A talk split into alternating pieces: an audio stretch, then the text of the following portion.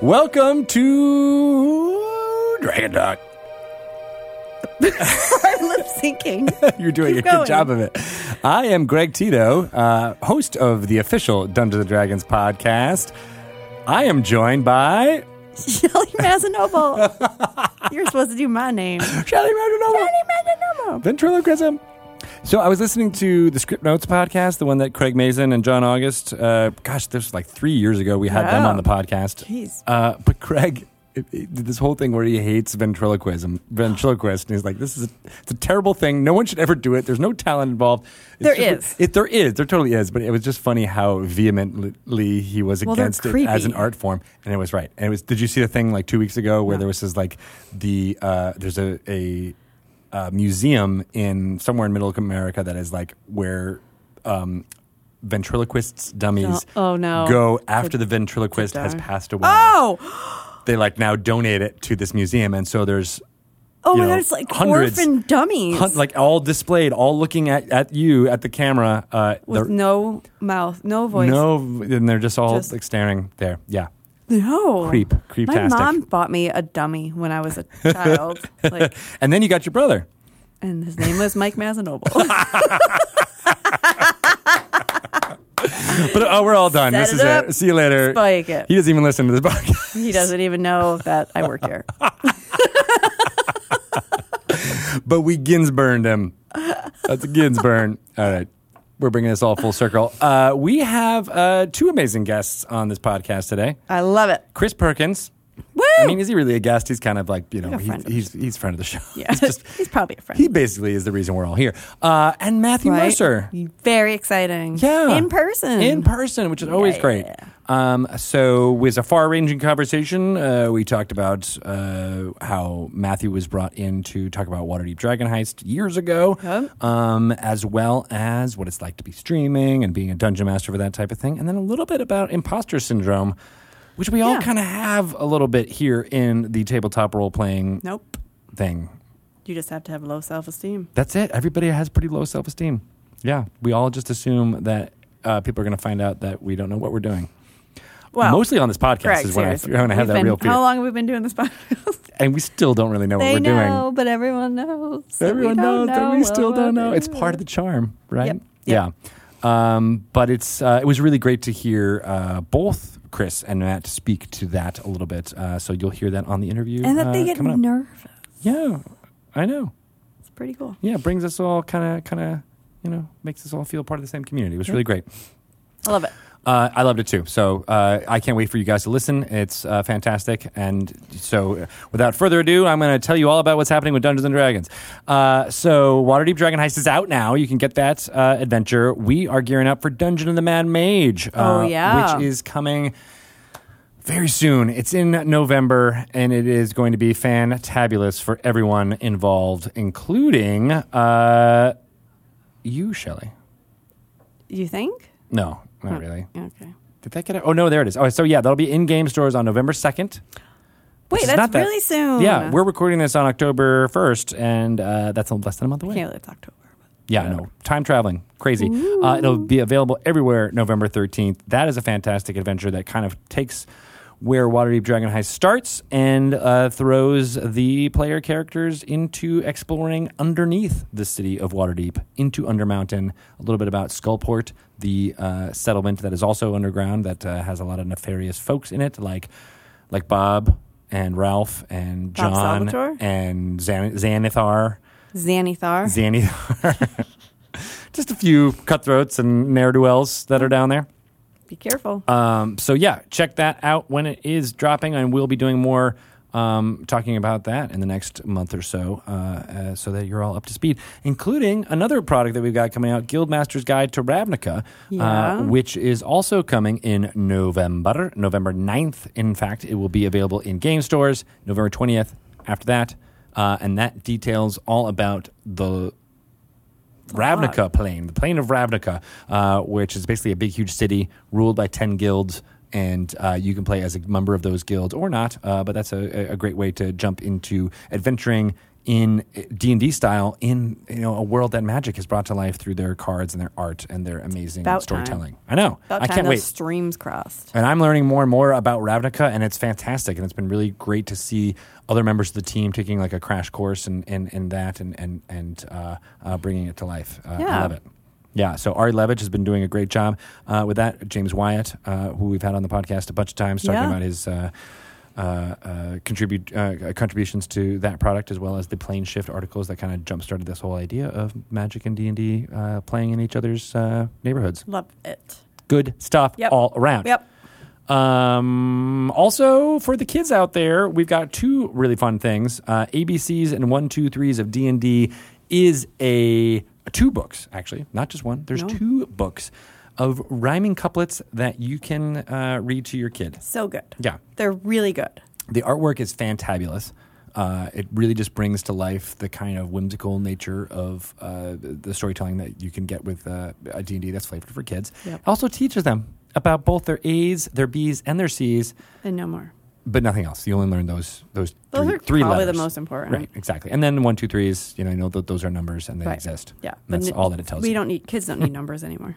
They don't use them anymore. They don't use them anymore. No. It's all ones and It's zeros. done. That's Yep. all I need. They just need to count to one and zero multiple times in multiple orders. Binary. in order it. to program games or whatever. Yep. Uh, but they're they're wonderfully illustrated, and uh, I suggest you check them out. the The poems and the rhyming couplets are Yep. are amazing and fun to read. They are really fun to read, and that's important as a parent because Yes. you are going to read these books many, many times, Ex- and then many, many times again. and uh, Caleb Cleveland's illustrations are also just gorgeous Yep. and look really. Uh, you know, they bring that storytelling to life. Um, these books will be out on November thirteenth. Oh my God, November. Yes, another November. Crazy, right? Yep. Uh, and speaking of November, Dungeon Mayhem, also perfect for kids. Yep. That's a card game. Small footprint, really only not that much bigger than a cell phone as far as what the box Put it in your is. bag. Put it in your purse. You can choose one of four uh, decks to play, and they're Mm-hmm. they're mapped to character classes so barbarian, paladin, wizard, rogue. Yep. They all have specific names and characters, so that, that brings them to life, which I think is pretty cool. Yes. And then yeah, it's really simple to learn and uh, difficult to master, yes. right? Because there's more strategy to it than you think at There first is. glance. I love doing combos. It's really fun. yeah, It allows you to play numerous cards at the same time and just just cause some mayhem. I also really like to eat combos. I love combos. you know they're so good. Like the like the the, the cheddar cheese Oh, yeah. pretzel one Yeah. is like Yeah. yeah. amazing. I you know what? I would even eat a pizza flavored one right now. I'm Not gonna lie. Are you still hungry since your meeting uh, we had where it was like That was me digesting the food that Oh. I shoveled into my face eight minutes before our meeting. all right then. I had beans and corn. This podcast smells delicious because I also had beans and corn. Did you really? well, I mean a lot of roughage, if you know what I mean. Oh.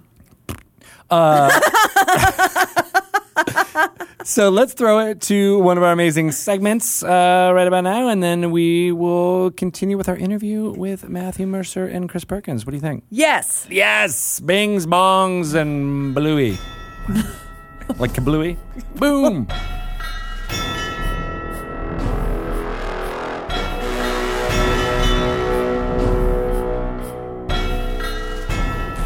Hello, everyone, and welcome to another segment of Lore You Should Know. I am Greg Tito, and I'm joined by Mr. Chris Perkins. Greetings. How are you today? I am doing pretty good for a Monday. It's the 1st of October, which is great. It would always means that there's more impending doom happening in October. That's right. Yes. Yes. And you have to refer to me as Chris Pumpkins. Not Chris S. Pumpkins. Are you okay with me and Pelham uh, putting on skeleton costumes and uh, uh, doing that sketch Oh, for you? Jesus. Wow. yeah. Yeah. That's, uh, yeah. All right. Well, we'll do that on a separate segment. Okay, great. Today, we're going to talk about Undermountain in Lore You Should Know, which is where we delve into all kinds of things about uh, D&D lore that you can use for your thing. And uh, Undermountain's got a long storied history, doesn't it? Yeah. But why are we talking about it, Greg? What, I mean, what, what is the timing here? It's almost as if there's a book called Dungeon of the Mad Mage that That's is right. on the horizon. Yes. The Mad Mage being none other than Halaster Blackcloak, Exactly. And uh, so does who he we've create- talked about previously. We have. Yeah. Yeah. So look that up if you guys haven't seen it, and uh, we'll put try to put it in the notes. But um, was it? What, did, did Halaster Black Cloak create Undermountain? He did not, um, but he has taken stewardship of it and uh, has been there long enough that he and the dungeon are sort of bound together forever. And uh, he, uh, he came to Undermountain, as many crazy wizards do, in the quest and search for greater magic, greater power. And uh, whatever he found down there uh, obviously was great enough that he decided to make it his residence. And he um, lives down there still, even though hundreds of years of his life have passed. Did he? What, what was in that uh, Undermountain that uh, drew him? So there's a certain je ne sais quoi, a, um, a, a, a sort of a magical allure to the place uh, that draws beings to it, like moths to a flame. Um, and he was not immune, and other adventurers, uh, adventurous sorts, Yeah. have not been immune. Um, but basically, uh, he came in search of power. He came to sort of get away from it all, to because he has a, a long and storied history going back to. Uh, he came from a place called the Cradle Lands, a sort of ancient, forgotten realm, and things like that. And Yeah. he actually had another identity before then. He wasn't the Halaster that we know him today. Interesting. Uh, but uh, uh, long story short, uh, and he didn't come alone. He came and settled in the area under Mount Waterdeep with seven apprentices. And together, the eight of them went down into the dungeon, and uh, Halaster stayed while apprentices sort of came and went. Some of the apprentices um, went mad with him. Others went off on their own exploits and then later returned. Was he? Was the, in the timeline? Was this before or after Durnan had created the yawning portal and had already, and, and kind of set up? So all of this, uh, Halaster had a tower uh, that was sort of his base of operations, and underneath the tower is sort of how he got into the dungeon. Uh, over time, the tower sort of sort of collapsed into the earth. Uh, he sort of drove it down into the earth like a spike. Okay. and uh, it is that crumbling shell of a tower that became the well shaft of what is presently known as the yawning portal. Interesting. Okay, so that all happened Yeah. after he was kind of permanently Yeah, so resided so. Durnan, uh, after Halaster and his apprentices kind of took over the dungeon, Mm-hmm. for lack of a better term, Durnan and um, Mirt, the moneylender, yeah. uh, were two adventurers who went down into Undermountain to plunder it. Uh, they were successful to an extent. They came back very, very rich, lots of magic items and gold. Uh, uh, Mirt went off to basically strike up his business and engage in acts of debauchery and all the things that you do when you have money coming up your waz- coming out of your wazoo. Durnan had the more practical idea of let me build a tavern over this hole in the earth and charge people to descend down into the dungeon. And I will continue to profit from this over the years. But we also sort of say in Dungeon of the Mad Mage and elsewhere that there's more to it than that, that Durnan, like Halaster, succumbed in a way to the allure of the dungeon and c- cannot leave it even if he wants to Interesting. um, that he is bound to this place. And what we basically say in Dungeon of the Mad Mage, we do give the DM some information about what is actually causing this. And we've touched on this before, I think, in an earlier podcast, that the dungeon sits under Waterdeep, which is a city. Mm-hmm. Before Waterdeep was a city, it was a fort. Before that fort, Nimoar's Hold was there, dwarves lived under the mountain. And before the dwarves came to live under the mountain, the elves claimed this land as a great kingdom, and a elven city mm-hmm. stood where Waterdeep is. When the elves wiped that city away, to, they basically erased it, removed all signs of their presence. That magic that they used created a knot in the weave. Um, it happens with super, super high level magic. And that knot has never un- become undone. And it's that tangling of the weave that allows Halaster. Halaster was able to tap into that and allows him to do things uh, like reshape the dungeon. Um, but it has also affected his mind. And Durnan and others like him have also been touched by this knot in the weave and are sort of magically tangled up in it, but you can't really know that. And not everybody who goes down into Undermountain experiences this effect. Is it usually tied to It's like- spellcasters or people who are Not even. It's like it's sort of like you're walking through an old house and you know there's that one creaky floorboard. Yeah. You have an X percent chance of stepping on it every time you sort of cross this area. Yeah. Durnan stepped on it one time and that's it. And you know, but other people can go through the hall or, you know, metaphorically speaking, and not step on that. And so they never feel the, the tug, the persistent tug of Undermountain. and the more you go, the more likely you are to, to succumb or Yeah. you know, Yeah. do, yeah, that Yeah, makes sense. Exactly. So uh, when Halaster and his, his apprentices went down there, What did they see? Yes, exactly. Yeah. They saw uh, old caverns and carved out dungeons. Now, some of the dungeons uh, that constitute Undermountain were carved by dwarves, specifically the dwarves of the Melairkyn clan, and after them, uh, grey dwarves, Duergar, who sort of followed in and tried to rob, rob the mines of their riches after the Melairkyn were sort of gotten rid of. Um, Drow also carved out various sections of Undermountain. And so the works of the Melairkyn dwarves and the Duergar and the Drow are all still present there. On top of that, Halaster has since made his own refinements, changing the orientation of dungeon corridors to suit his whims uh, through his his magical hold over the dungeon. And so now the dungeon is this melange of different architectural styles and um, features. yeah. Features that the Melairkyn uh, preferred, things that the Drow did customarily in their architecture. It all kind of blends together. Interesting. So, um, where, oh, what state is it in that play, that players will kind of find it now? So Undermountain, it's a it's a known thing. People in Waterdeep are well and truly aware that they live in a city on top of a big scary dungeon, um, and they know the primary route that you get to the dungeon is through the yawning portal.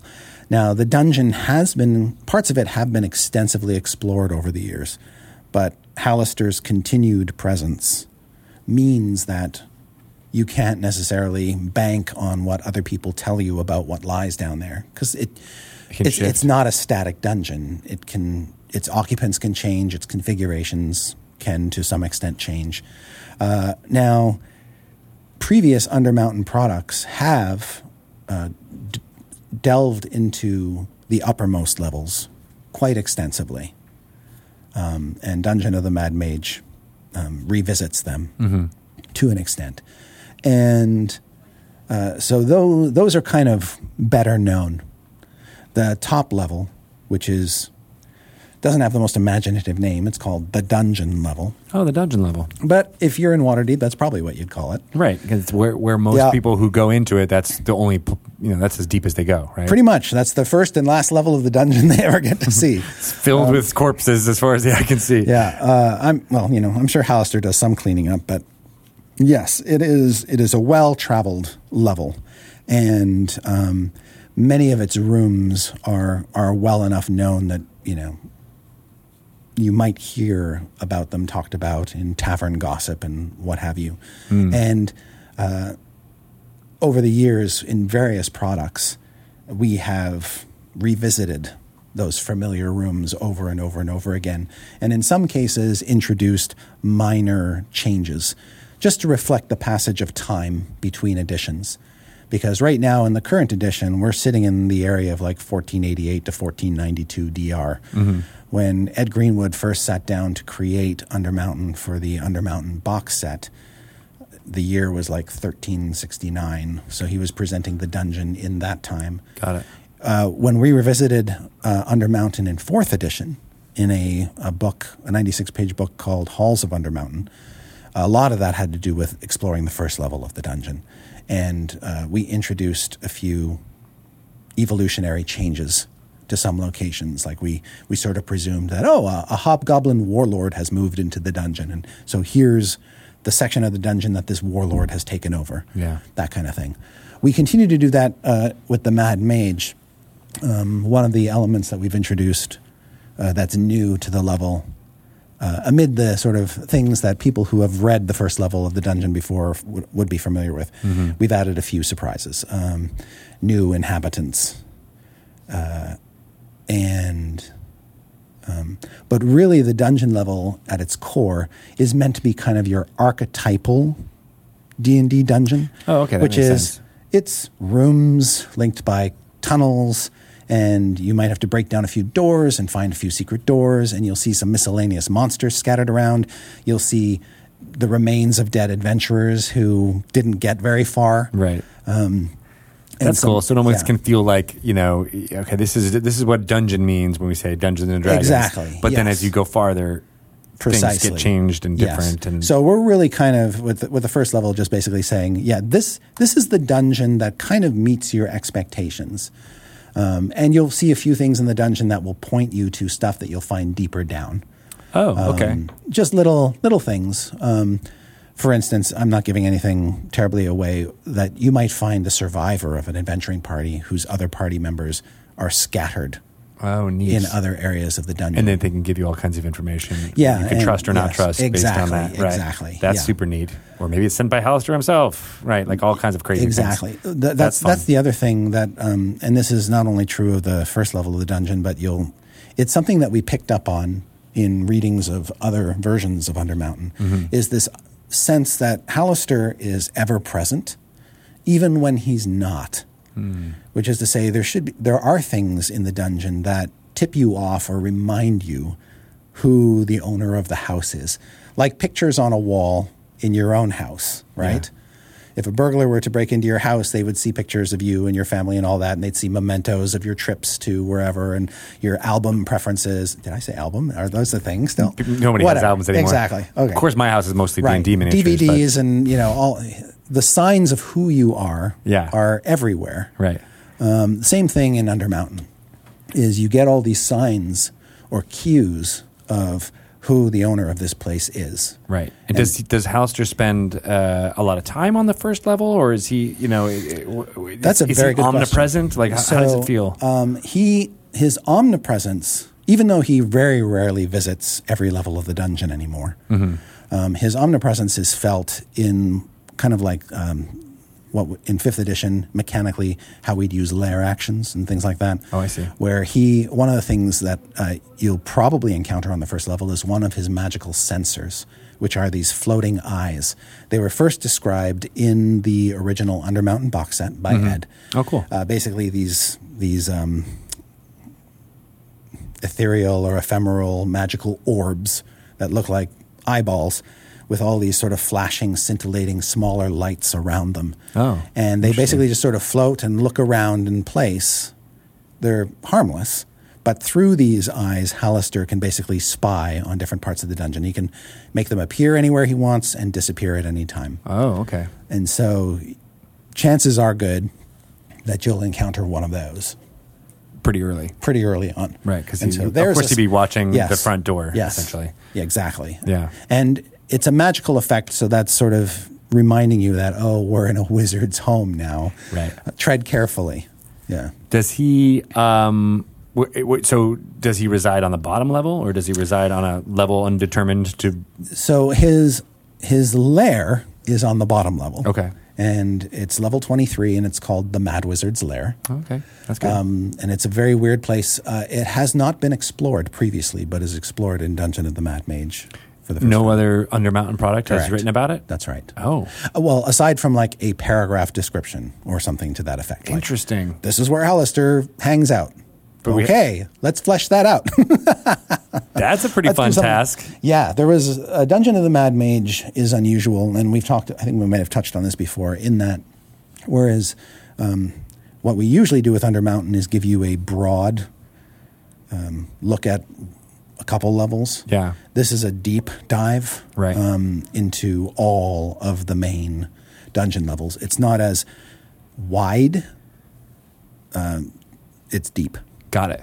Interesting. So you, you'll Yeah. you'll feel what it's like to go from level exactly. to level to so the idea is you feel the descent Yeah. and you feel the stakes going up as you go down. Interesting. Yeah. Uh, so, um, sorry, so he lives on the, the bottom, but he's watching Yeah. all of the levels. Yes. What and there, there are various circumstances that will bring him to like one of the higher levels. Okay. Um, and he can just teleport there. Yes, he can. He can appear anywhere at any time in the dungeon. Um, there's an interesting thing about Halaster. Um, in third edition, we released a product called Expedition to Undermountain. It was a hardcover book, Yeah. and in that we hi- uh, Halaster dies at the beginning of the adventure, Oh. and his consciousness is sort of scattered in shards throughout the dungeon.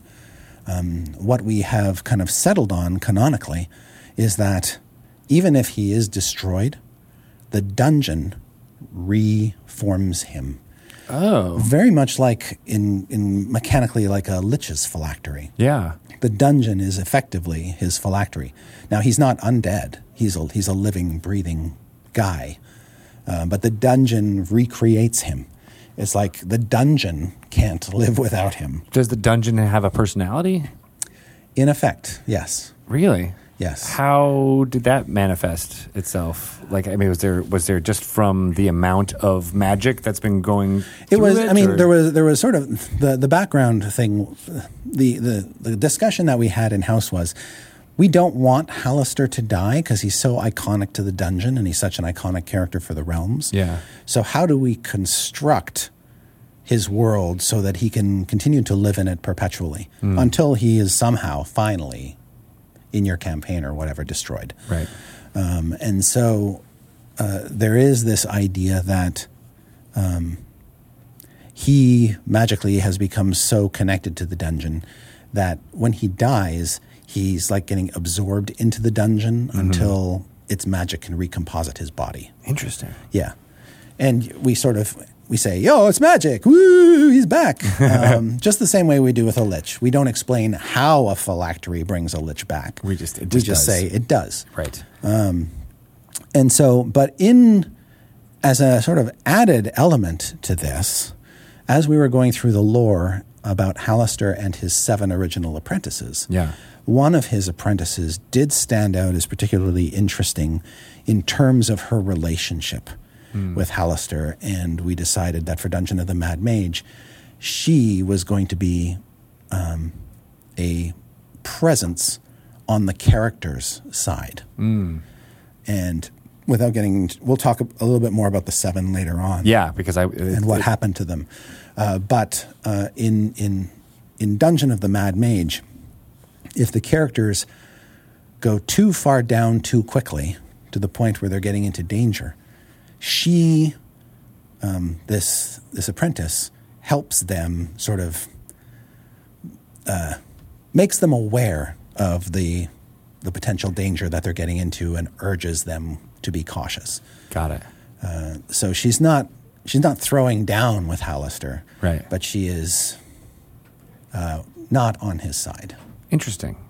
What? Um, all right. So uh, there, there's a lot here. Uh, we're gonna have to unpack it once everybody gets done to the Mad Mage uh, and all the work you've been doing on there. But what is the reason for Undermountain to exist uh, uh, in, in the world? Like, wh- why is it still here, and why why is Halaster? That's a very good question. So it exists as a relic of the past.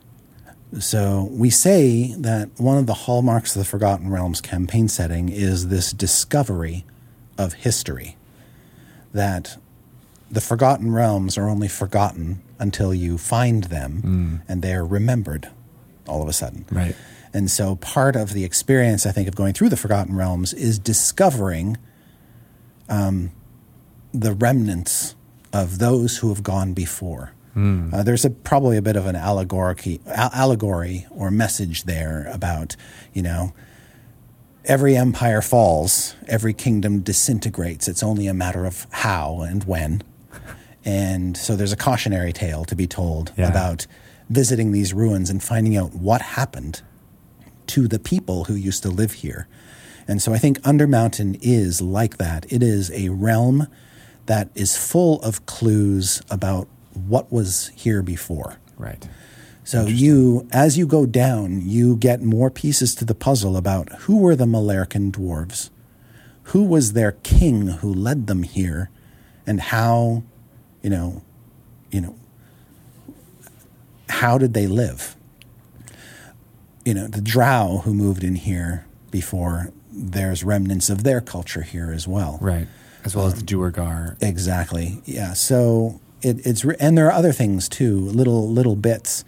Um, for instance, the third level of Undermountain is called the Sargauth level because there's an underground river called the Sargauth that flows through it. Um, but there is a relic that you can find on that level that is a piece of another lost kingdom Oh. uh, that the dwarves basically absconded with. And so if you find that, suddenly it's like, oh, here's this other relic of the past. What's this about? Um, and so you can learn more about it and um, sort of fall down that rabbit hole um, into uh, to gain information about or knowledge of yet another forgotten realm. That's cool. Yeah. I like that. So it's almost like this this kaleidoscope of of the history of the Forgotten Realms, but just in one place. Yes, with this dark presence. that's, Exactly. you know, all, and then and then well. um, in terms of just structure, Undermountain just reinforces one of the key um, locational elements of our game, which is dungeons. yeah. And it, it's sort of nice to remind people that dungeons are a playground for adventure, and a lot of fun stuff can happen down there. Right. We did dragons Yes. with Dragon Heist. Yes. Now and we got I, those of you who have seen other Undermountain products kind of know that Undermountain's configured in a very crazy way. It's um, the the adjective I like to use is Gygaxian. uh, uh, you look at the, the maps and you go, okay, no sane person would build a dungeon This way. this, you know, twisted with all these chambers and weird bendy corridors and stuff like this. This defies logic, but uh, Undermountain is a throwback to classic dungeon adventuring, and by classic I mean these sort of sprawling margin to margin dungeon complexes full of interconnected rooms with doors and secret doors, and it's just like okay, yeah, Right. That's cool. Yeah. And this is actually uh, uh, the way you described it makes sense why that would be, you know, even though it's nonsensical, Correct. you can understand Yes. how it was built and how it was uh, Right. e- evolved over time. Now, one of the challenges of a dungeon of this magnitude and a dungeon of this depth is you it can get tedious if you just deliver the same things all the time, which is why when we were developing this product and we were looking at uh, at doing every level Yeah. in some detail, we wanted to look through the past lore and really kind of pick at what made each level stand out thematically. So, in a way, each level of the dungeon is a dungeon ecology in and of itself with its own themes, its own tone, its own feel. So that as you go deeper down, you're not getting bored because you're constantly discovering that the dungeons, your expectations of the dungeon are changing Interesting. as the dungeon changes. And you teased, and this might be a good way to end, uh, but you teased on Twitter a uh, one of the chapter opening images Right. of a mind flayer in a In pirate kind of garb. Yes, kind of Victorian pirate garb. Exactly. And I don't think anybody thought you, they were going to encounter a character like that Right. uh, in in Undermountain. Yes, I think I think it's safe to say that um, Undermountain will challenge your expectations about what you would expect to find in a dungeon. Yeah. Part of it because of its age, and it's uh, part of it because of its pedigree. Part of it because Halaster is a strange bird, and he attracts he attracts strange things. Um, Fascinating. Yeah, Yeah. All right. Well, we're going to delve into a bunch of the topics that we uh, kind of glossed over here, including the apprentices, as well as a little bit more on uh, some of the levels on future segments. But that's I think that's a pretty good overview. Um, if you would like to ask Chris Perkins uh, everything and then he won't tell you uh, the answers, or at least maybe do it in a jokey way, how can people get in touch with you? I am on Twitter at Chris Perkins DND. Excellent. And uh, you can follow me at Greg Tito, and I might be able to bug him to answer some questions, uh, maybe on this here lore you should know. Uh, speaking of which, if you have uh, suggestions for topics uh, that you always wanted to learn more about that uh, we could flesh out in a conversation like this, please uh, let me know on Twitter and Chris. Uh, and uh, go ahead and use lore you should know uh, as a, a suggestion topic on Twitter. That's a great way for us to get more um, ways to talk about all this. So thank you very much, and we'll be back with more next week.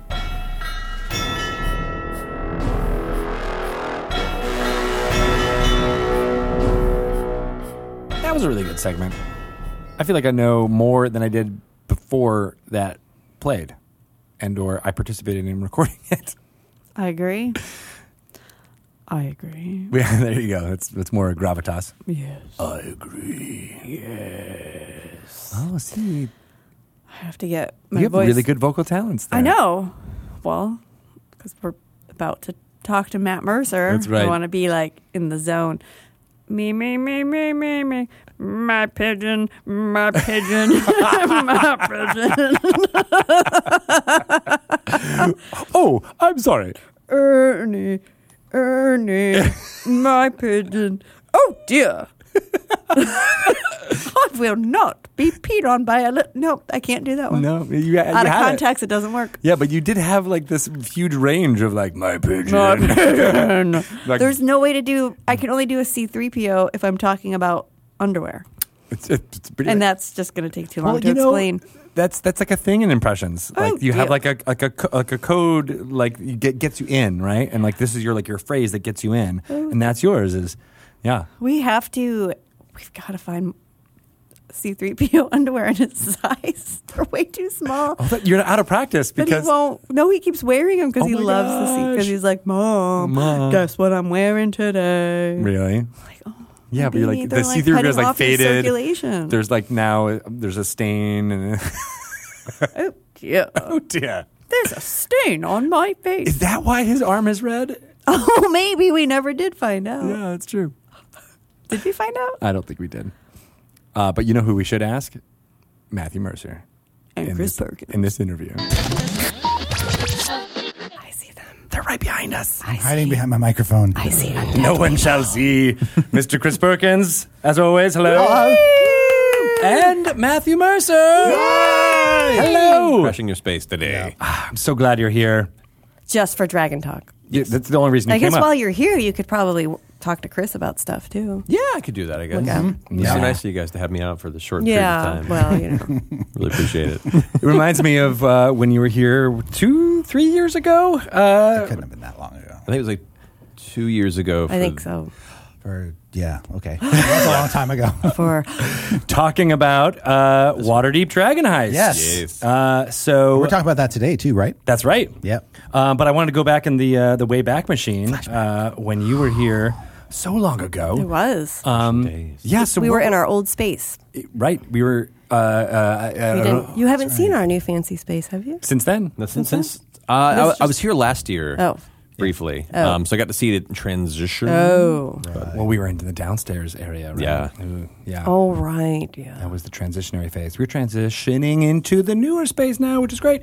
Um, but yeah, this was a long time ago. Is all what we're getting into. Uh, what uh, what is it like when uh, Chris you bring in folks like Matt to talk about adventures like Waterdeep Dragon? What are you really talking about? Because you always say, like, I'm bringing so and so in to talk about such and such. Like, what is that? What does We're- it we're mean? What do you actually talk talking about D&D. But What are you talking about? That's all I ever talk about, Shelley, is D and D. There's like nothing else I can talk about. Is it like you talk about like here's the story, here's the part I want you to work on, here's your homework, or is it just like let's just brainstorm? with a story like Dragon Heist, usually by the time we get organized enough to bring somebody in to chat with us, we have some idea of what the story is kind of, sort of going to be. Mm-hmm. At the very least, we probably have a name for it and we know where it's going to take place. Um, with Dragon Heist, we we brought in two different um, consultants, and Matthew was And the made second. them fight. right. Pull By- cue. Go for it. which we never we never we hadn't done that before sort of a two stage consulting thing but we were so far ahead in the schedule wise that we could actually afford to do it Wow. and um, so the, the first consulting phase with charlie sanders was all about just hey we want to do a, a story in a city but we're not really quite sure what that story is going to be. And then once we kind of cracked that nut and Charlie went off, um, several months later, we realized we want to bring in another consultant, which turned out to be Matthew, yeah, uh, to, to help us uh, slap some meat on the bones of the story and flesh out some things that we were either undecided on or um, that we hadn't even had a chance to think about yet. Oh. Do you know what those things are? Or is it like you don't know what you don't know until you start talking about it? A about little from column A, a little from column B. Some things I sort of knew and I wanted to actually just bounce off of Matt, and other things are like, what am I missing? What Right, yeah. w- w- what have what have we left on the table that I can't even see? Mm. And so hopefully the fresh eyes and the fresh perspective can unlock some story ideas that we just didn't even know were there. What was it like from from from your point of view? Uh, well, I mean, originally it was great because it felt like I got to do a, uh, a a college course on the history of Waterdeep taught by Chris Perkins. So, like, and the, the first the first part of it was sitting in a in a boardroom with a, a whiteboard and having Chris be like, "All right, so this is the structure of the masked lords." does and this, your voice, and it was well, I, He pra- can I do practice a Oh, lot yes, when I yes. when he's not around. Thanks for pointing it out.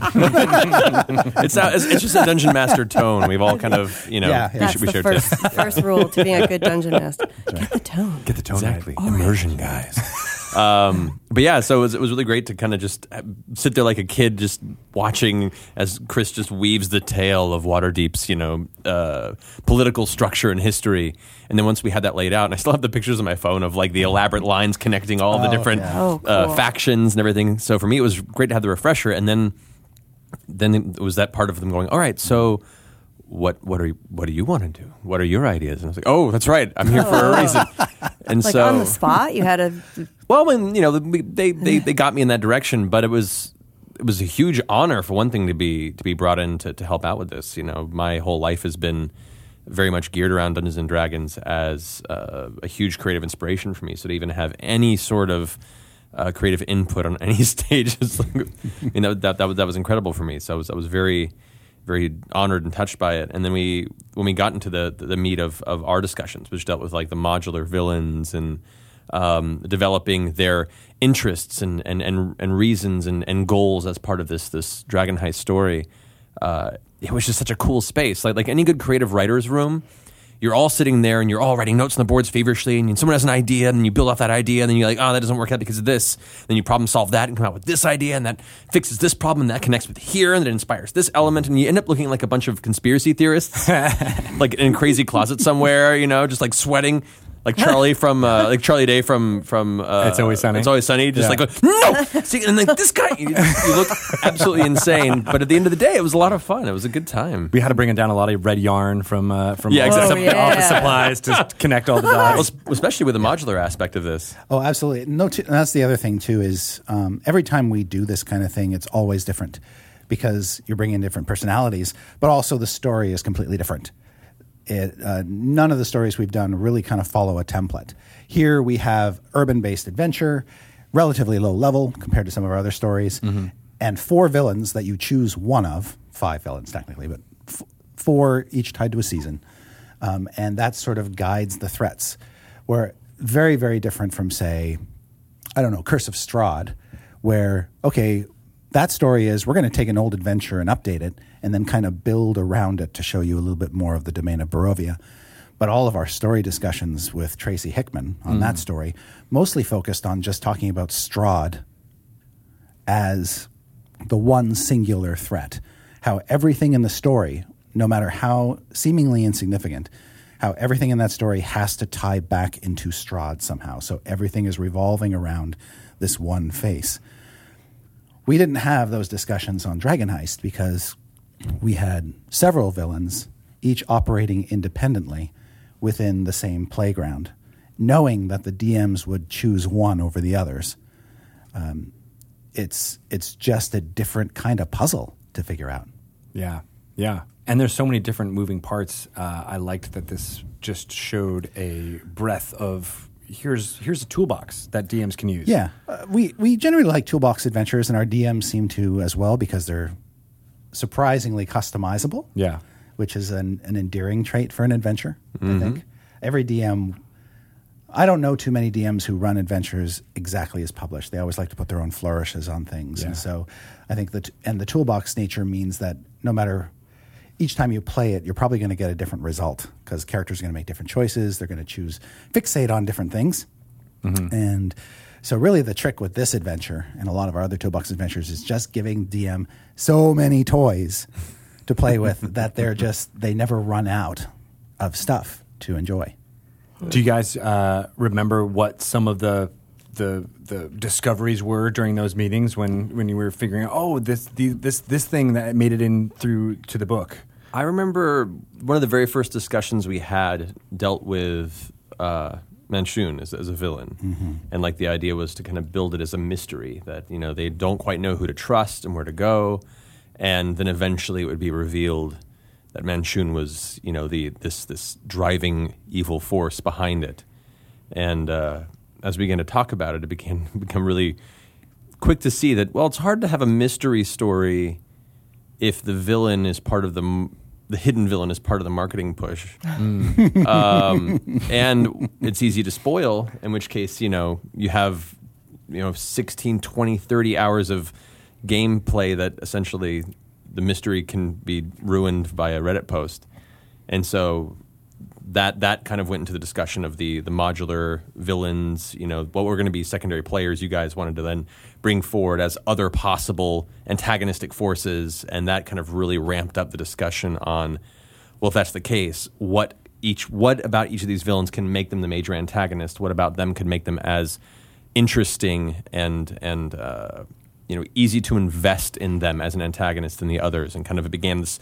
The, the next few days were then having each of these factions up on the board and then outlining their personality traits, outlining their you know various fears and worries, outlining their contacts and what factions they might be involved with and what which ones they're against and what parts of the city would be their domain. And it was just mm. kind of then focusing in on what made each of these unique what made what about them made them a different type of game when you ran it. You know what was more swashbuckling versus what was mm-hmm. more mafioso what was you know outlining all those different themes and and fleshing them out from that point That is super cool. Do you guys ever think about recording these sessions? Like just having a camera in the corner, don't even think about it, and then like three days later, just go through that. Like eventually, We've like I would love an edited version Yeah. of what happens in these rooms. That's pretty interesting We, we have uh, on numerous occasions we have, uh, but we never had the dedicated resources to actually manage it.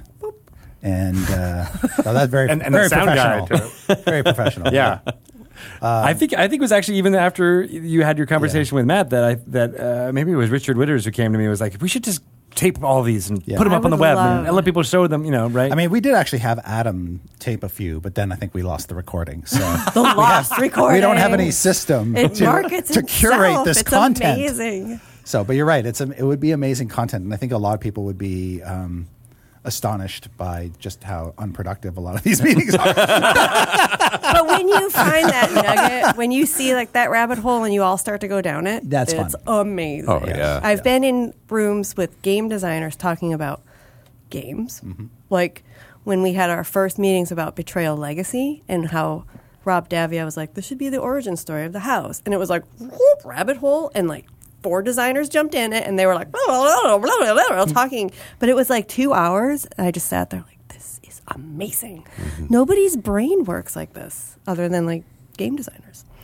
It's a really unique place to go because it's it's it's both narrative interest in trying to build a story, but also having to build the engines and the systems that can facilitate Yeah. it for a person who is not in that room. Right. And that's one of the most interesting facets of game design is you can create a fun story, you can create a cool system, you can design everything in that pocket, but then you have to be able to hand it to somebody who's never Yeah. Yes. heard of it Then and you- have them then understand. You need to create the user interface. Yeah. right Um, and that's a whole other challenge. and like all the math like there and then there's all like the like probabilities and the math and like how many times this will happen and what scenario and how do you fix it and blah blah blah blah blah and like it's like this is a game that somebody gets and opens Yeah. and starts to play and they have no idea like the sweat Yeah. and Oh, the yeah. red yarn that went in behind the scenes for this I but want it's to. I want to really be. fascinating I want to be honest. Like after we had our meeting for or developing kind of the the villains and the modular aspects of Dragon Heist, um, we all went to our own stuff and we were busy for the next year or so.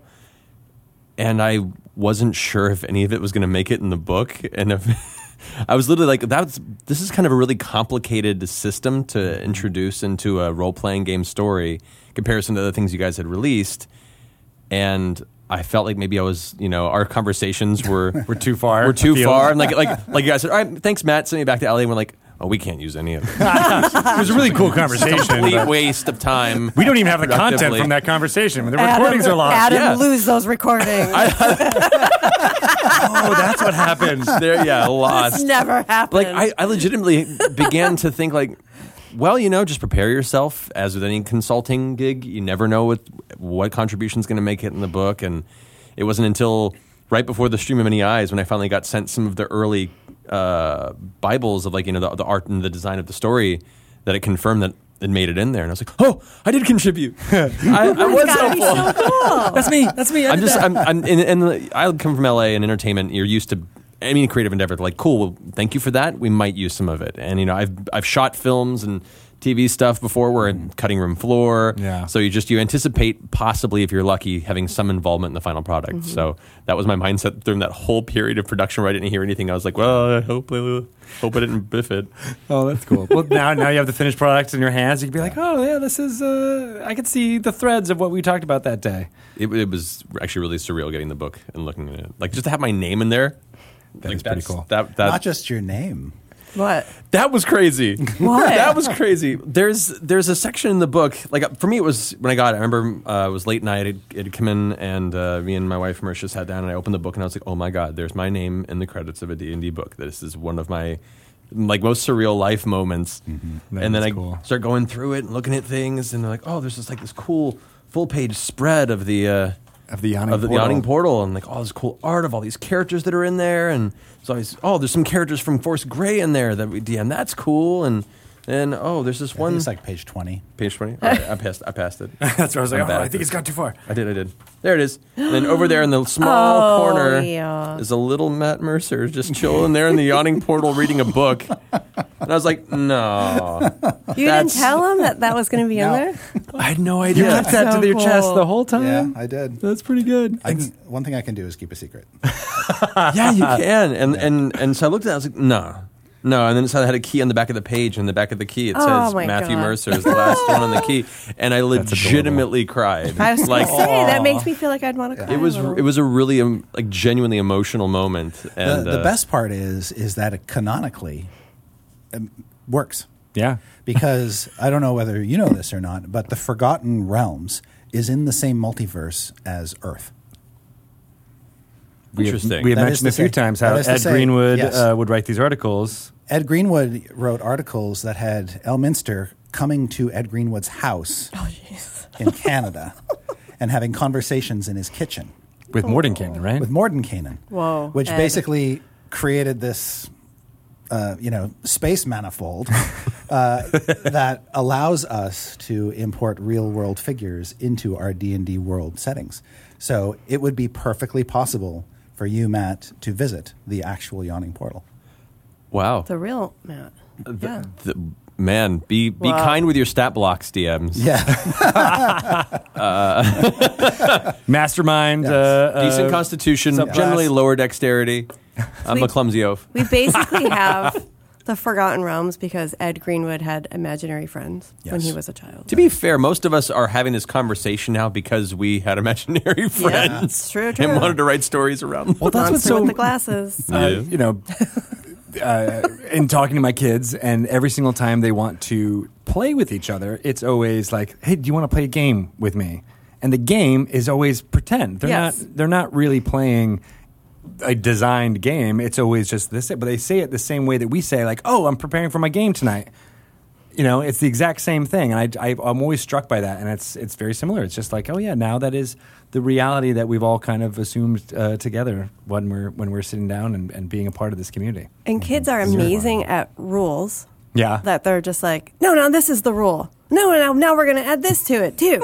and now this is the game. And it's and that's just like the conversation you guys were yeah, having. it's like Uh, all the threads and the rabbit holes. Yeah, You guys are like five year olds. they do it too. essentially. Isn't Nice. it weird though to think like this is his job? Yeah. Chris Perkins, this is what he does. Yeah, it's surreal, and but but it's also like somebody's job. it has to be. And then there, are, that, that's one of the curious things I find about about facets of entertainment. The more I learn about it, is there's people out there that have worked hard to get to positions that you didn't think were possible. Yes. ju- like careers. Yeah. And at first glance, you're like, oh, well, you're lucky. But then you go and you can see their body of work and their path to get there, and like so much hard work gets to that point mm-hmm. that you're like, oh no, you just earned it and you found the path to get there. But it's just surreal to think that that, like you said, it's somebody's job somebody's to job. handle that. Well, Right. this guy was trying to intern at Dragon Magazine when he was like eight. That's true. Yeah. So Yeah. the Yeah. path for you is very clear. Yeah, well, it wasn't at the time.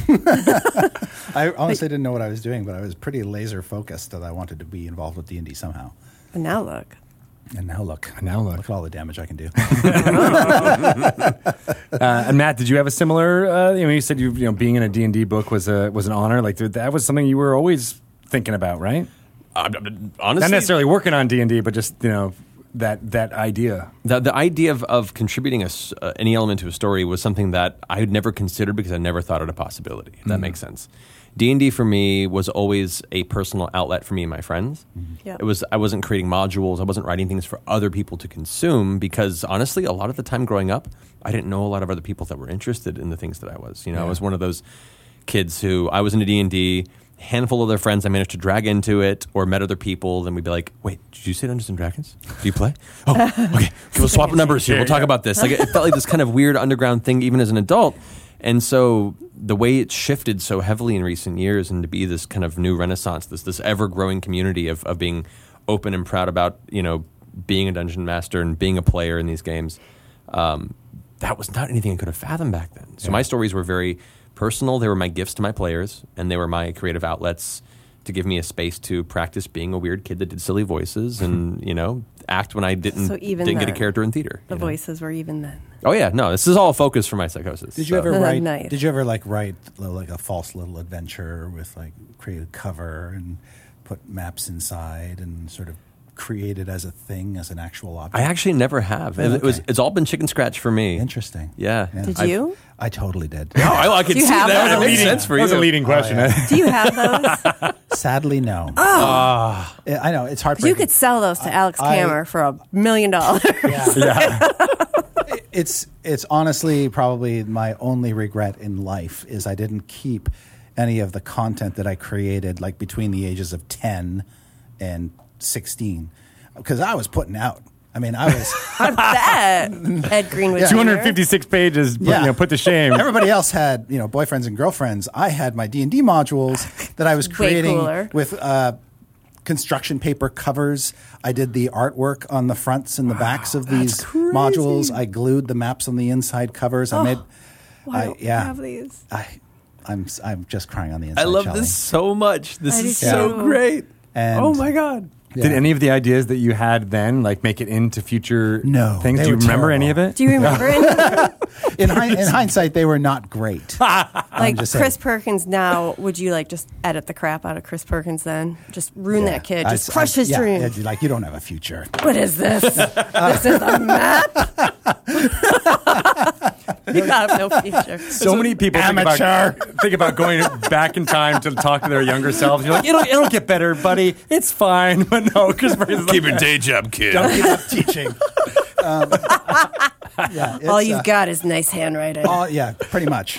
And so it's legible. I'll Yeah. give it that. I I was I was so good with with handwriting and covers that I actually could duplicate Helvetica with my, Oh my hand. It was, it was Wow. really bad. Um, Th- so- that's really good. That's but I wish I had amazing. those because there were a do- I did must have done dozens of them these these modules, Do you and remember not just for names? D and D, but also for other games as well. Like I made Star Frontiers modules and Oh, no Top way. Secret modules, and no way. all kinds of crazy crap. Was Yeah, out of folders and meant to stuff. be.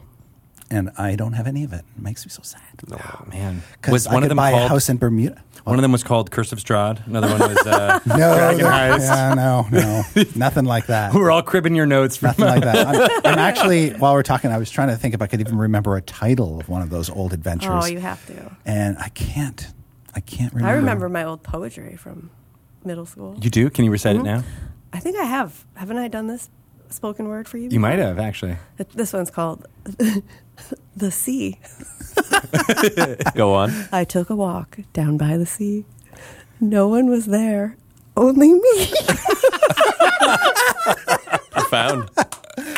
You can't even get it out. so good. Oh man, It's I like a have Hall my diary song. from when I was ten. That is gold. Oh man, I can only fathom. Why don't boys like me?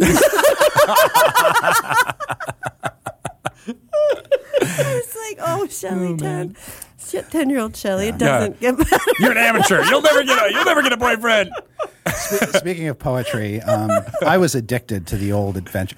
So, um, Dragon Heist and all the other all the other adventures I've written over the years really are, for me, a reflection of my love just for the genre of adventure writing, hmm. which is, you know, not a major genre, a literary genre or anything like that. It's a very For niche now. kind It of. It will be. It will be, but it's a very been on the it's a very niche. list. It has. So- true. It's legit. Um, for nonfiction. Yeah. Yeah, nonfiction.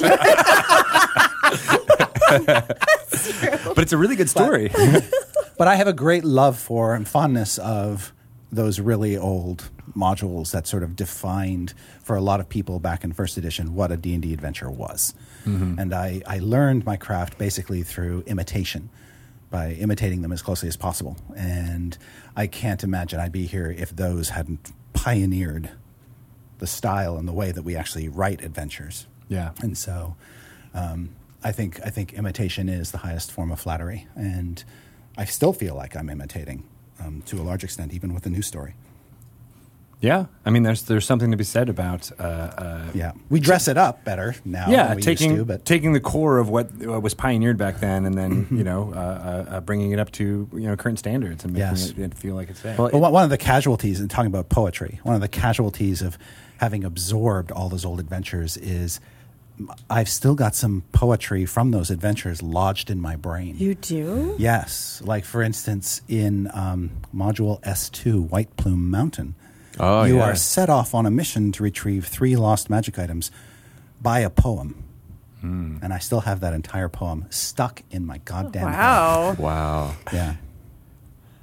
Oh man, I'm pretty sure I have a poem written somewhere from a, a, a puzzle that I did back uh, like 20 years ago, where it was it was a puzzle where you had all these different pieces of stone that were all kind of variations of triangles and different angular shapes that fit into a perfect square.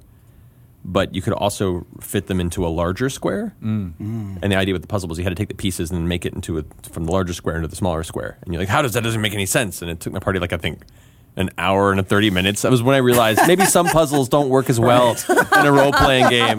We're never playing this D&D game Yeah, again. they were like they were really excited for about 10 minutes, and they were like, "No, this Yeah, is yeah. this We was a seriously terrible just did it. idea, man. Yeah. Can we just can we just cast My something mom's on this?" going to be here in five Yeah. minutes. Can, we, like, can you just give us the answer? But like, but but but but the clues to it were like this this dwarven poem that spoke of like ancient dwarven kings of four fortresses, but their fortresses got smaller as part of their land. So I was trying trying to tell them how to solve the puzzle, and part of it, and I was so proud of it, and none of them got it, Oh. and it's purely my fault for not being very like clear with the message, and it was a t- completely failed puzzle. You're like, the clues are right there. Yeah, well, you know how it is. That, that, that, that moment for a DM is like, okay, no, you know what? Just roll an intelligence check, just just in case you get some an idea. a four, okay, all right. A four, um, you know, I'm just gonna get a sandwich. You guys keep going. It's square. Three trolls show up. These uncultured gits can't understand my puzzle. Am I that dare they. esoteric? That's just a bad puzzle. It's just a really bad puzzle. That's my fault. that, puzzles are tough, and that's why when uh, we were doing the Stream Many Eyes, I was like, "There's no way uh, this isn't going to work unless someone who just was well versed at puzzles wasn't going to bring that to life, right?" And Elisa uh, Teague just did an amazing job of, of of making sure that they were just hard enough to keep the tension going, but then Yeah. they could get solved in the time limit that we had, and that is super hard. I will say we're also benefiting from the era of the escape room. Yes. Mm. where now people, especially adults, have now gotten back into being like, oh, you know, I can problem solving in a puzzle atmosphere with a with a timed you know element to it. But people who are now starting to, who are and generally a gamer type genre. Are a little more open to that idea. Fifteen years ago, not so much. When a puzzle came up in a D and D game, they were, I could hear the collective sigh, like, I'm like, what? I spent like four hours building this for you guys. You're gonna enjoy it. This advances the Stab plot. this puzzle. in the plot. so true. You're not going to get any Okay. plot unless you right. finish this. I cast magic missile on this puzzle. it Blow bounces back. You're dead. You can't actually do that, Shelley, because magic missile targets a creature and a puzzle's not a creature. Oh, oh. I, I think you just got served. I I did. Yeah. Oh, Nice. snap. Uh, so it was awesome seeing you at the stream of many eyes. I thought uh, uh, the uh, uh, the games that you ran, the game that you ran was amazing and uh, super fun. It was fun. It was fun for a couple of reasons. Because when, I was- when I was told I was going to be opening the uh, like the first stream game, I was like, oh, okay. How do I kick this off when we're going into this kind of urban environment? And I knew the next day there was going to be the the masquerade kind of pseudo LARP experience that was happening on Saturday. So I wrote a story that was kind of a prelude to that.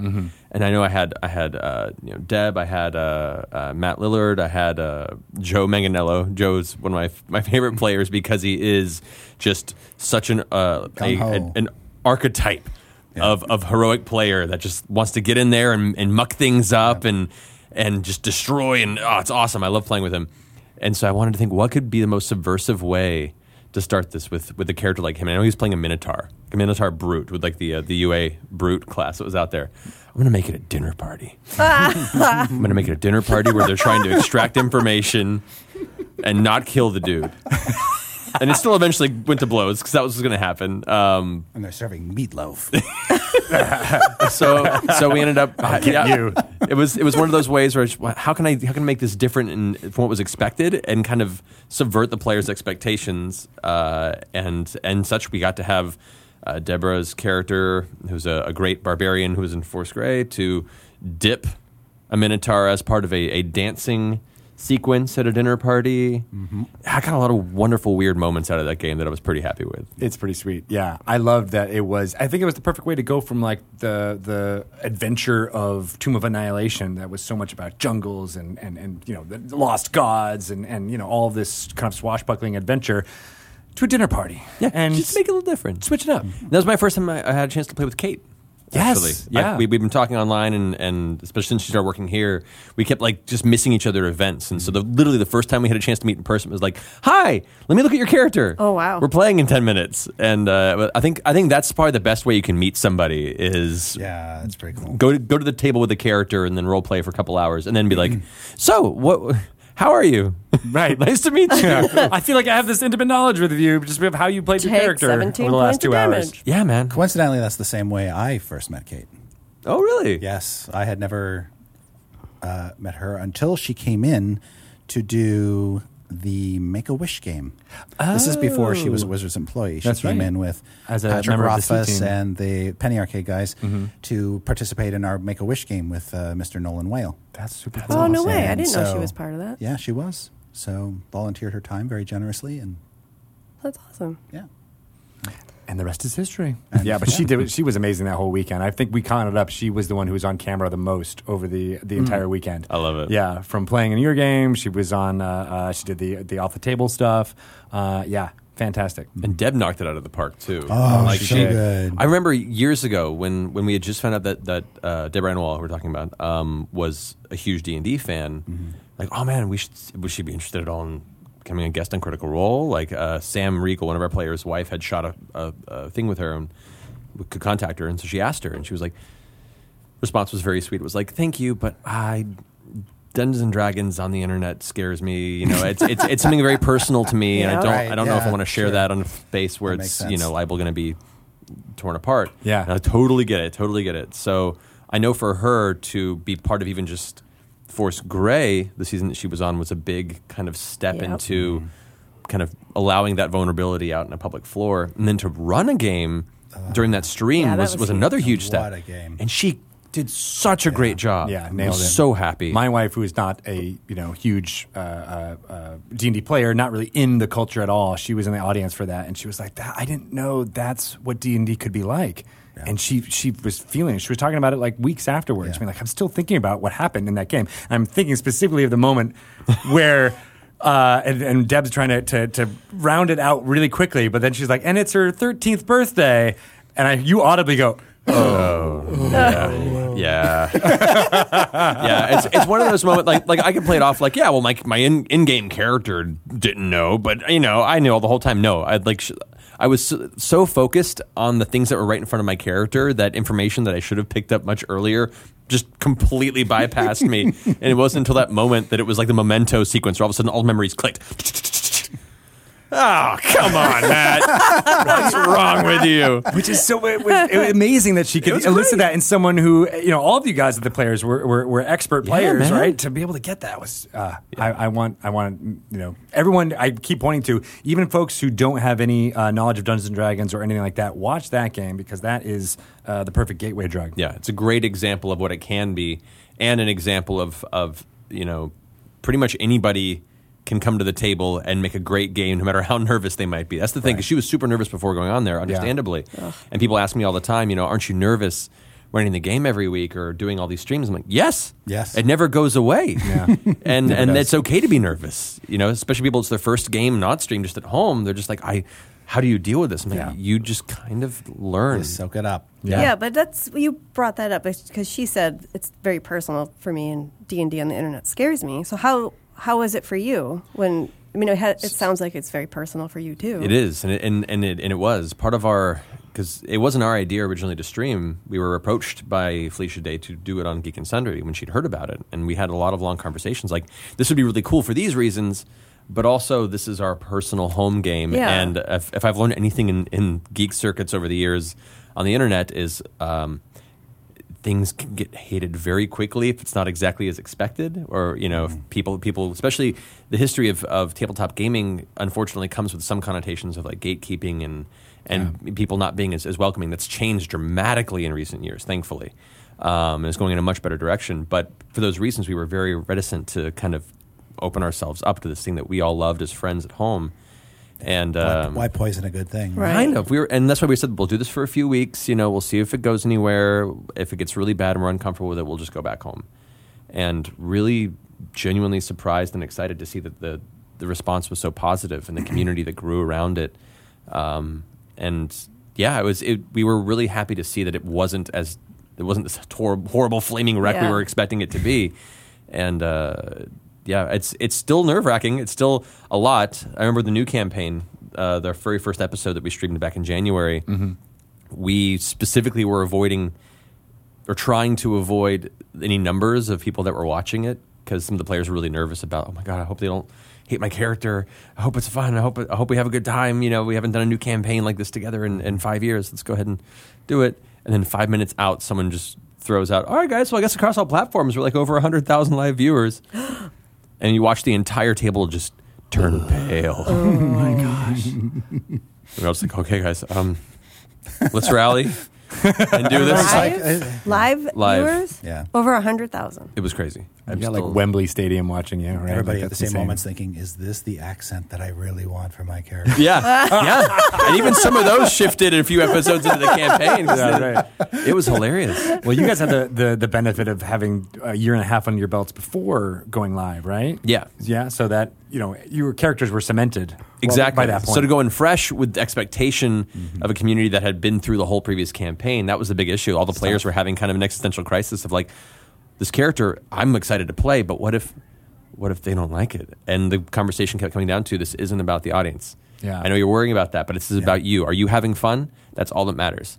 And they might like it, they might not. But this is inherently, it's still the core our game, and we're playing this as friends. This is our time every week to kind of check in and be creative and and hang out in a space that we get to do this. And it's that authentic- authenticity and personality that drives all kind of creative endeavors, really. I mean, I, I think so, I think yeah. people in bands, Yeah. people in, in, in, in the theater, you know, they're still always thinking of those same doubts, those same, like, Emma, is this going to be good? Is this going to be worthwhile for people to watch? But it, ultimately, it just comes from, are you personally invested in this project or Yeah. in this thing? And then that, you know, dedication or commitment comes through. I, I think so I too. hope so, anyway.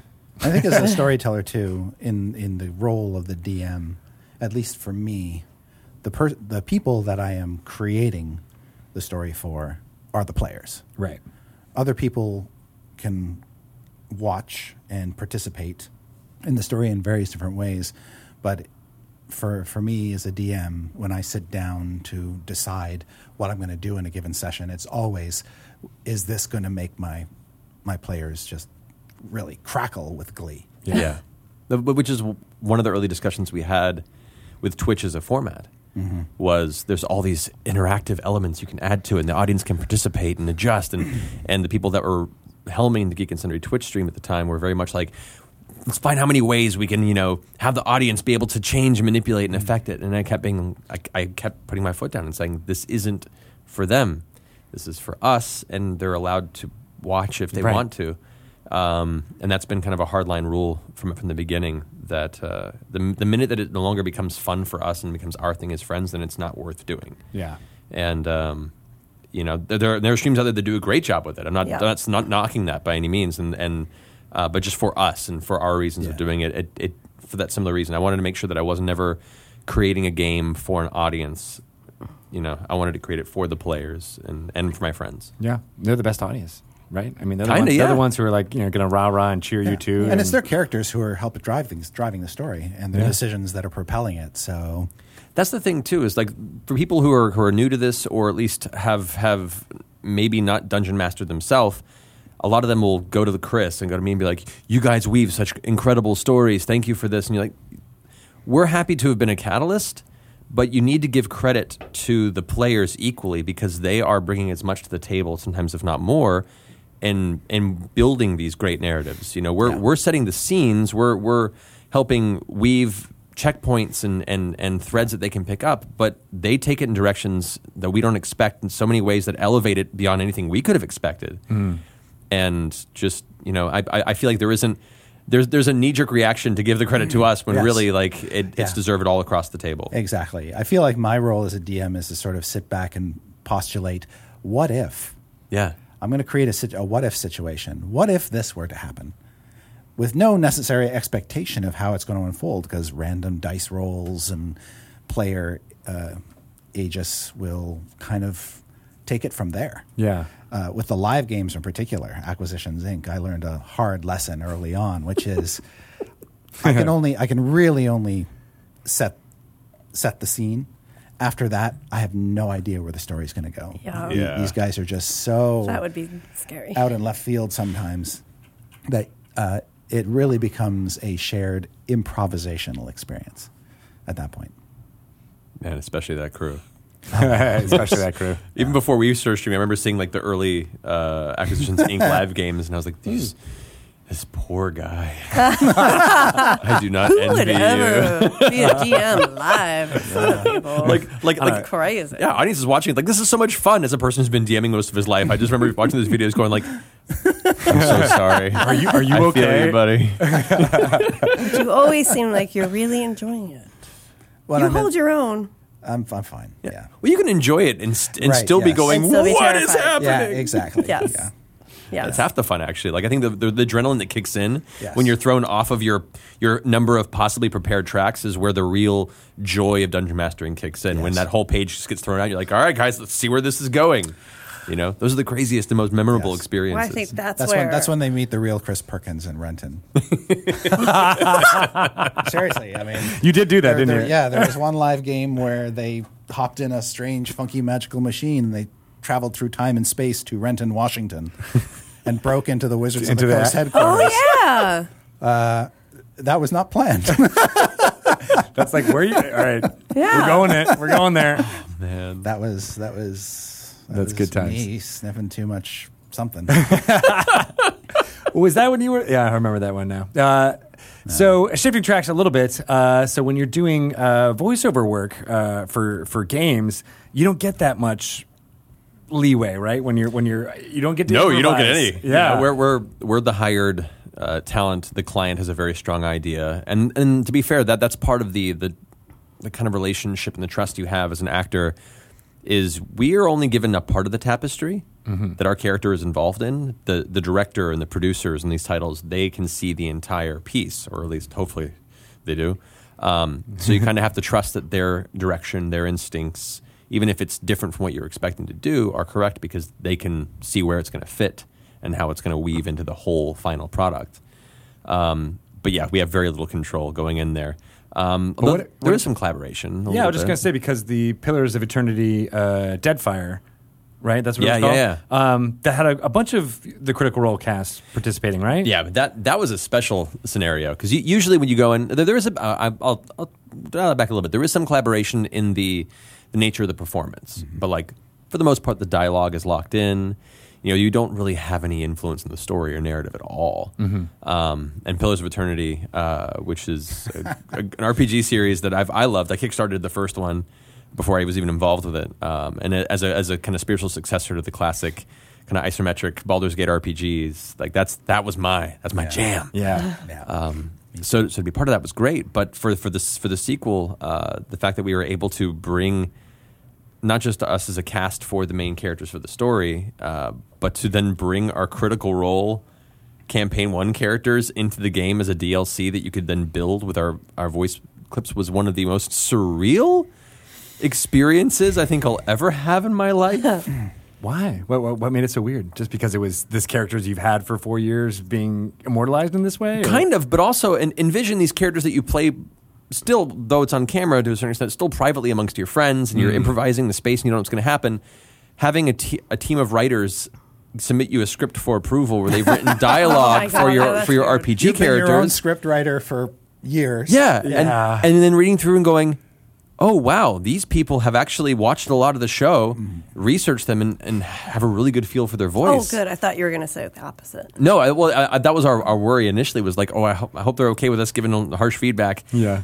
But they like they were fans of the show and they knew him very well and they did a great job writing the dialogue and so we, we went back and mm-hmm. forth and like added stuff to it and we collaborated on the script there and then going into record in a rec- recording studio as your d&d character Yeah. was we're all voice actors we've been doing this for years and years but not one of us didn't walk in there to record our, our d&d character and go this feels really strange It's like worlds colliding. Yeah. yeah.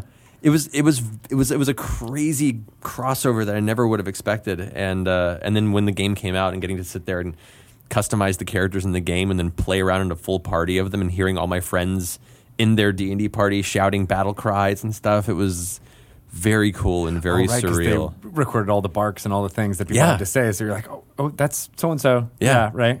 Yeah.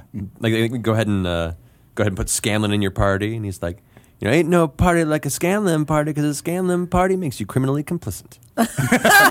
and like cute little like things like that that I wasn't present for the recording, so it's even catching me off guard. and I'm Oh, laughing, nice. and uh, yeah, love that. It was uh, big, big ups to to Obsidian for not just having the idea of this collaboration, but working with us on it and, and kind of making this one of this nerd boys un, unexpected dreams come true. I guess it was wild. You could not have imagined any of this when you were Felicia first approached you. Not at all. Also, were you thinking people want to watch people play D Yeah. and D? Yeah, I mean, that's weird. outside- I remember Yeah, thinking I had that. Uh, yeah, I I thought that too. Oh yeah. like m- m- we brought up the acquisitions inc live shows when we had those first meetings because like that's like a it's an auditorium setting mm-hmm. they're like you know professional creatives up there on stage or a bunch of, I know there's well, you a lot of air quotes in it's, there. it's, al- it's it's always that outside looking in perspective, Right, you know. yeah. You're like like I'm I'm I'm a meager waste of space. Everyone else not me. You know, it's that imposter syndrome thing where you're just like everybody out there oh, is Oh, yeah. much better at what they do. They don't know that I'm bad at what I do yet. Try and hide it. Try and hide it. Um, they just don't know. yeah, well, but it's, it's a real feeling, and Yeah. so and so in those early meetings, we're like, they will go see a live show at a at a convention for gaming. Yes. you know, with all these personalities who are like professional writers and the Penny Arcade guys, and like the guy who writes D and D. Like that makes sense. We're a bunch of voice actor nobodies doing this on the internet. Like, why would anybody care? And so we, we and we were just went, you know what? We'll give it a shot. You know, they, they kept wanting to, to gamify it a bit, you know, because you have producers and web media. They're like, how about if you play the RPG and then for the boss fight, you jump over to the PC and you play the, the boss in the computer game? We're like, that is a terrible idea. uh, we just want to play our game. And so Yeah. Twitch is the format was the one that allowed us. We're like, look, if, it, if you just put cameras in the room and we just play our game as we've always played it, we'll try that. We'll do our funny voices like we always do. yeah, we'll just be, it'll be fine. We'll be Yeah. stupid. Who knows where adults. the story will go? Yeah. Like last week. Yeah. Oh my god. yeah. Well, no spoilers, but l- last week's episode of Critical Role went really, really far off where I was expecting it to go. I and- love those episodes. Oh, they're great. They're the best. They're Yeah. great. And the next episode's going to be real interesting. You know, As you try to get it back on track. or just to see what the ramifications are of the things that transpired. Yes. Um, needless to say, they've uh, they, they, they've acquired a new means of transportation, and in the doing so, may have alienated a city. Yeah. Oh wow. and and and there's probably going to be some real deep philosophical conversations between the party next It's so session. funny how many dungeon They masters may I literally follow. jump a shark next week. No, it's good. All right. Got to get that in there. Work that in. Yeah. I did allude to a shark at the end of the last episode, so it could work. there you There go. we go. Uh, it was just funny how many dungeon masters I follow on Twitter who are watching and were like, "Oh, it was similar to your Yep. your concern for Chris for Acquisitions Incorporated." They're like, "Oh man, these are the worst slash best sessions. Yep. Let's see how it goes from here." And it, and it all stems from like a couple of quick decisions that may not be the you know the most optimal choice, but the dice roll will be fine, and then the dice rolls poorly, and then the next dice rolls Oh. poorly, and then it's just this this this kind of spiral Yes. of absolute chaos, and the players are stressed and trying to figure it out, and then each thing they think is going to work doesn't, or not in the way they expect because of just the way it's set up, and then by the end of it, you all stop and go, "What just happened? How did that happen?" I think that was the, amazing. One of the fascinating things about adventure writing, just sort of take it back to the books, is you can't anticipate that when you're writing the adventure. You've Right. just got to put all the toys out and know that as soon as they start interacting with it, things are going to go sideways. Decisions are going to be made that are not expected. Um, I think the goal narratively is just to make sure that there's enough in an adventure that a DM doesn't feel like they're completely out to sea Right. when things Yeah. do go haywire. They've got the ammunition to bring it Yeah. to the story whenever I mean, there's but there's some there's some places in Dragon Heist where we we inserted things that we know could have serious narrative consequences for campaigns. Mm-hmm. Like as soon as you put a submarine Mm-hmm. in an adventure, that changes everything. you know the characters could get their hands on it, and then well, there we go. And they may not want to be into water, Twenty water deep anymore. under the sea Oh is now our new campaign. Exactly. Yeah, so- and that's going to be a fun campaign too. So, uh, but it was all done consciously, and I think that's the key. Well, I do want to say I did a uh, uh, a session. Uh, it's my third one of uh, a Waterdeep Dragon Heist campaign, and it's uh, two new players. One hasn't played ever, and the other one didn't play since the 80s. And after you know, this was our third session. We were kind of going through uh, some of the introductory uh, dungeons in in here. Um, the player who hadn't played since the 80s said uh, he's like, man, this is very different from what I remember when I was playing. It was very much like go into a room, kill monsters, go to Right. the next room, kill monsters. And he was like, it was at the tail end of when we were playing, there was this one adventure that was different. And it totally changed our ideas of what it was. And this was, you know, a 10 year old kid at the time who was like going through this. Uh, and he's like, oh, what was the name of it? It was, uh, it was, it was Ravenloft.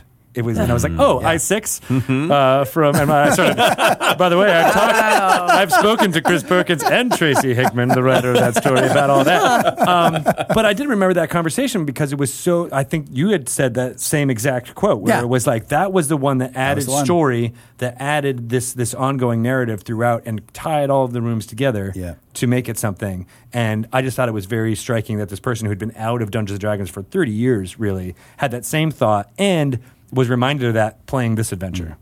You know, Yeah. because he, he knew that there was all of these things that are happening, all these threads that could be pulled upon. He's excited to to, to play more. Yeah. and uh, off, off that bit too, if, um, if if you're a dungeon master who's really only run each campaign once or any sort of scenario once, I highly recommend you have the opportunity, even it's just like, especially for one shots, to try and run the same scenario for multiple kinds of groups. Especially if you're looking to ever write, you know, any sort of adventure mm-hmm. modules or, mm-hmm. or stories in the future. You, it really helps to have that perspective to see how the exact same scenario can be played so radically differently based on the different players' choices that are made. I have a number of one shots that I've built over the years for like friends' birthday parties and events that just you know I'd, I'd, I'd do for friends, and I'd run those that same scenario for different groups, and just seeing how wildly different each adventure ends up swinging and how they end up finding Yeah. their way to the end of it is such a, a unique and wonderful ride Yeah. that helps inform your design choices going forward for anything you plan to write or run in the future. Right. And uh, I've, I've learned a lot. Um, an adventure I ran for, for Joe Manganiello, actually, the first time I ever played a game with him, I ran it at one shot that I had written, written years before and had played for like three or four different times with other groups where it had this whole like uh, you know a corrupt uh, a swamp that had like its fane was was being corrupted by some some entity and there was a, a, a druid leader there that themselves because they were bound to this swamp they were beginning to slowly feel the corruption and it was kind of like rotting their body and they're supposed to you know, be given this quest to go do that. And few of the stories went that route. Some of them just wanted to to ask the townsfolk ran it for Joe, missed that whole thread, and ended up going like trying to, to kill these two gnomes that, that stole money from them in a tavern. Found out about a, uh, a, a group of, of of smugglers in the town. Found their warehouse, burned it to the ground, killed most of them in there. uh, you know, almost killed one of their leaders, burned his face, and then healed him again just enough to get the information, and then killed him. And it just it turned into this this whole different like Die Hard movie Yeah. uh, scenario that I'd never expected. But it it then that one shot now has a whole other facet that I've Were now you built making that up on the fly? Yeah. Then? Like he's like, oh, now we're in a warehouse. Okay. Uh, Yeah, a whole criminal Oh. faction that I didn't have prepared for this one shot that was just supposed to be this little kind of bottle episode, Mm-hmm. fun like go save the, the druid seer. No, nope, Screw nope. that seer. Get him out of here. Yep. Yeah. always one. I love how that one. I, I love how this is basically a Rorschach test as well. Like, Kind of, yeah. Yeah. yeah, uh, and and Dragon Heist has so many different ways to, It to play does. through and it. One of the one of the advantages of sending an adventure out to playtesting is you get exactly that all in one big wad. Uh, when the playtest feedback comes in, and you realize, oh, you know, 200 groups played this adventure, and none of them had the same experience. Yeah. And in some cases, dis- DMs made decisions that kind of took things off a real on a weird path, or or would make uh, spontaneous decisions like uh, switching the villain uh, because they were having so much fun pursuing this other lead. Yeah, so and it why- just sort of led them in a different direction. It's like, okay, well, functioning as intended, I guess. Yeah, Yeah. So when you get feedback like that, would you say working as intended, or oh no, this is broken, or that 200 Uh, some- groups never? sometimes it's, sometimes it's broken. People will hit some part of the adventure which they didn't understand All right. because it was badly written or badly framed, or it just wasn't fun. And several groups would say, you know, this one encounter here was too tough. You know, four of our five characters died. Oh. It's like, oh, well, I can fix that. Oopsie. Yeah. But if- we if- got to make sure five out of five of those characters die. yeah, exactly. Four. Perkins test. Yeah, it's the first Failed encounter. me, Dungeon Why is the first encounter so hard? oh my gosh. Well, speaking of which, Kenku killed all my, my characters. okay. So there yeah. go. And I was like, all right. Yeah. I was going to say, uh, if you can, without spoiling anything, what, what were some of the the weirder choices the DMs took that you weren't expecting? Oh gosh, um, one of them was uh, the the the party spent a great deal of time in the old Xoblob shop, which is this. There's like one one paragraph or two paragraphs written about it in the adventure about this gnome that runs a shop that has a stuffed beholder in the window. And for some reason, a, a particular group of players were so determined that there was some kind of mischief going on there that they were tearing the whole place apart. They were analyzing everything. They were magically interrogating the gnome, even though they knew it was illegal. Uh, and so this whole, like the entire campaign just started to center around this tiny little shop. Uh, not intended, of course. My players have loved that shop as Yeah, well. Yeah. Well, 'Cause it's all, will- it's all groups will purple in the shop. Of course, that's yeah. That was the thing everything that was like this- purple. So they're thinking, I would be oh, suspicious, We have to we have to figure out what's going on with this Really? weird ass shop with Yeah. the stuffed beholder. Um, there Was must, it like a taxidermied beholder or yeah, like a plushie a, beholder? a, t- a taxidermied beholder. okay. Yeah, So suspicious. yeah, clearly suspicious. Yeah, well, it's hard to properly treat far plane flesh too. That that dissolves pretty quick. And there was another one mache. where Yeah. they had to chase this sort of uh, automated man, this construct that looks like a swashbuckler, Mm-hmm. across rooftops, and uh, apparently they were having really some trouble with the chase rules actually catching him. Oh, okay. And so the whole thing basically been this is sort of, uh, you know, draft a bunch of townsfolk to help you sweep an entire ward of the city in this sort of methodical police hunt manner for this creature. It's like, wow, that's the adventure did not account for you, you know, dragooning an entire city ward into the hunt for this. But the DM was able to manage it just fine. Yeah. Um, That's so, great. Yeah. yeah. So, what what are your favorite types of players when you're a, a DM, and then what are your least favorite types of players? Asking as a player. Right. And that- how can I improve my playingdom? Yes. What should I not do? For me personally, and in this thing personally, because it changes from player to player, table to table, um, I really appreciate one players that are very respectful to the other players and listen. Mm-hmm. Um, I've had games in the past where you have some players that are really into the idea of them being the hero yeah. and wanting to constantly step into that light and kind of uh, treat the rest of the party like their sidekicks, you know, or their groupies. Um, and that is not conducive. So for me, the type of player that listens and is respectful to the other players to share that spotlight and to be collaborative in that storytelling is huge. Um, players that uh, are interested in, in in not always dealing with every conflict with combat, who are Right. will, willing to find other avenues. Uh, it's very easy, especially if you're used to the older editions in some cases, um, or if you play a lot of video games, to be like, well, there's there's creatures, fight and kill them, take gold. Right. Um, and Murder so, hobo. I like yeah, I like players who understand their characters' strengths and weaknesses um, really well, and they they're okay with the weaknesses in their characters, and they use that to drive their characters' decisions and to help Yeah. therefore drive the story. Um, I, flawed characters are inherently more interesting story wise, anyway, but the one of my favorite things to watch is a player come to the conclusion that this is what the character should do, but this is what the character is going to do because this is how the character would react to the situation. Yes. When you see the player having that little internal monologue and that moment of indecision, should I min max the situation mm-hmm. for the party's benefit or should I play the character as we all know the Right. character should be played. I love those internal little moments of tension and watching as the player says, "Nope, I'm going to do what the character would do in this situation." And, and then watch the rest of the party react with, "What are you doing?" Right. But also Yeah. going like, yeah, "Makes sense." totally a character. and that is, I mean, that's the essence our of D&D our too. bad for having a barbarian. yep. Well, excellent. Uh, I, I love the work that uh, was put uh, laying down the foundations uh, for Waterdeep with uh, with you guys, and uh, the final product is uh, is looking like a lot of people are enjoying it as an introductory adventure too. I don't know if that was an intention, but it's Oh, yes. become Yes, uh, the conversation a lot for, Yeah. for folks to jump in, and uh, it's it's been working really well with my group. I've certainly had fun running it on, on Dice Camera Action. Although I'm not running the adventure as written, I'm sort of doing a a riff. Right. Yeah. Yeah, because they were already low, a higher level to begin with. Yeah, my, my characters are 11th level and they're going through this level 1 to 5 adventure. And um, you'd think they'd be stomping right through it, but no. I wonder right. why. They're suboptimal. awesome. Thanks, you guys, uh, uh, for everything. This is amazing. Thank Yeah. you for having us, guys. Yeah. been a Thank pleasure. you. Uh, why didn't you ask Matt about uh, your amazing vocal talents? You just I- skipped right over that part. just didn't. He was already talking about imposter syndrome. I didn't want him to feel like, oh God, she's so good.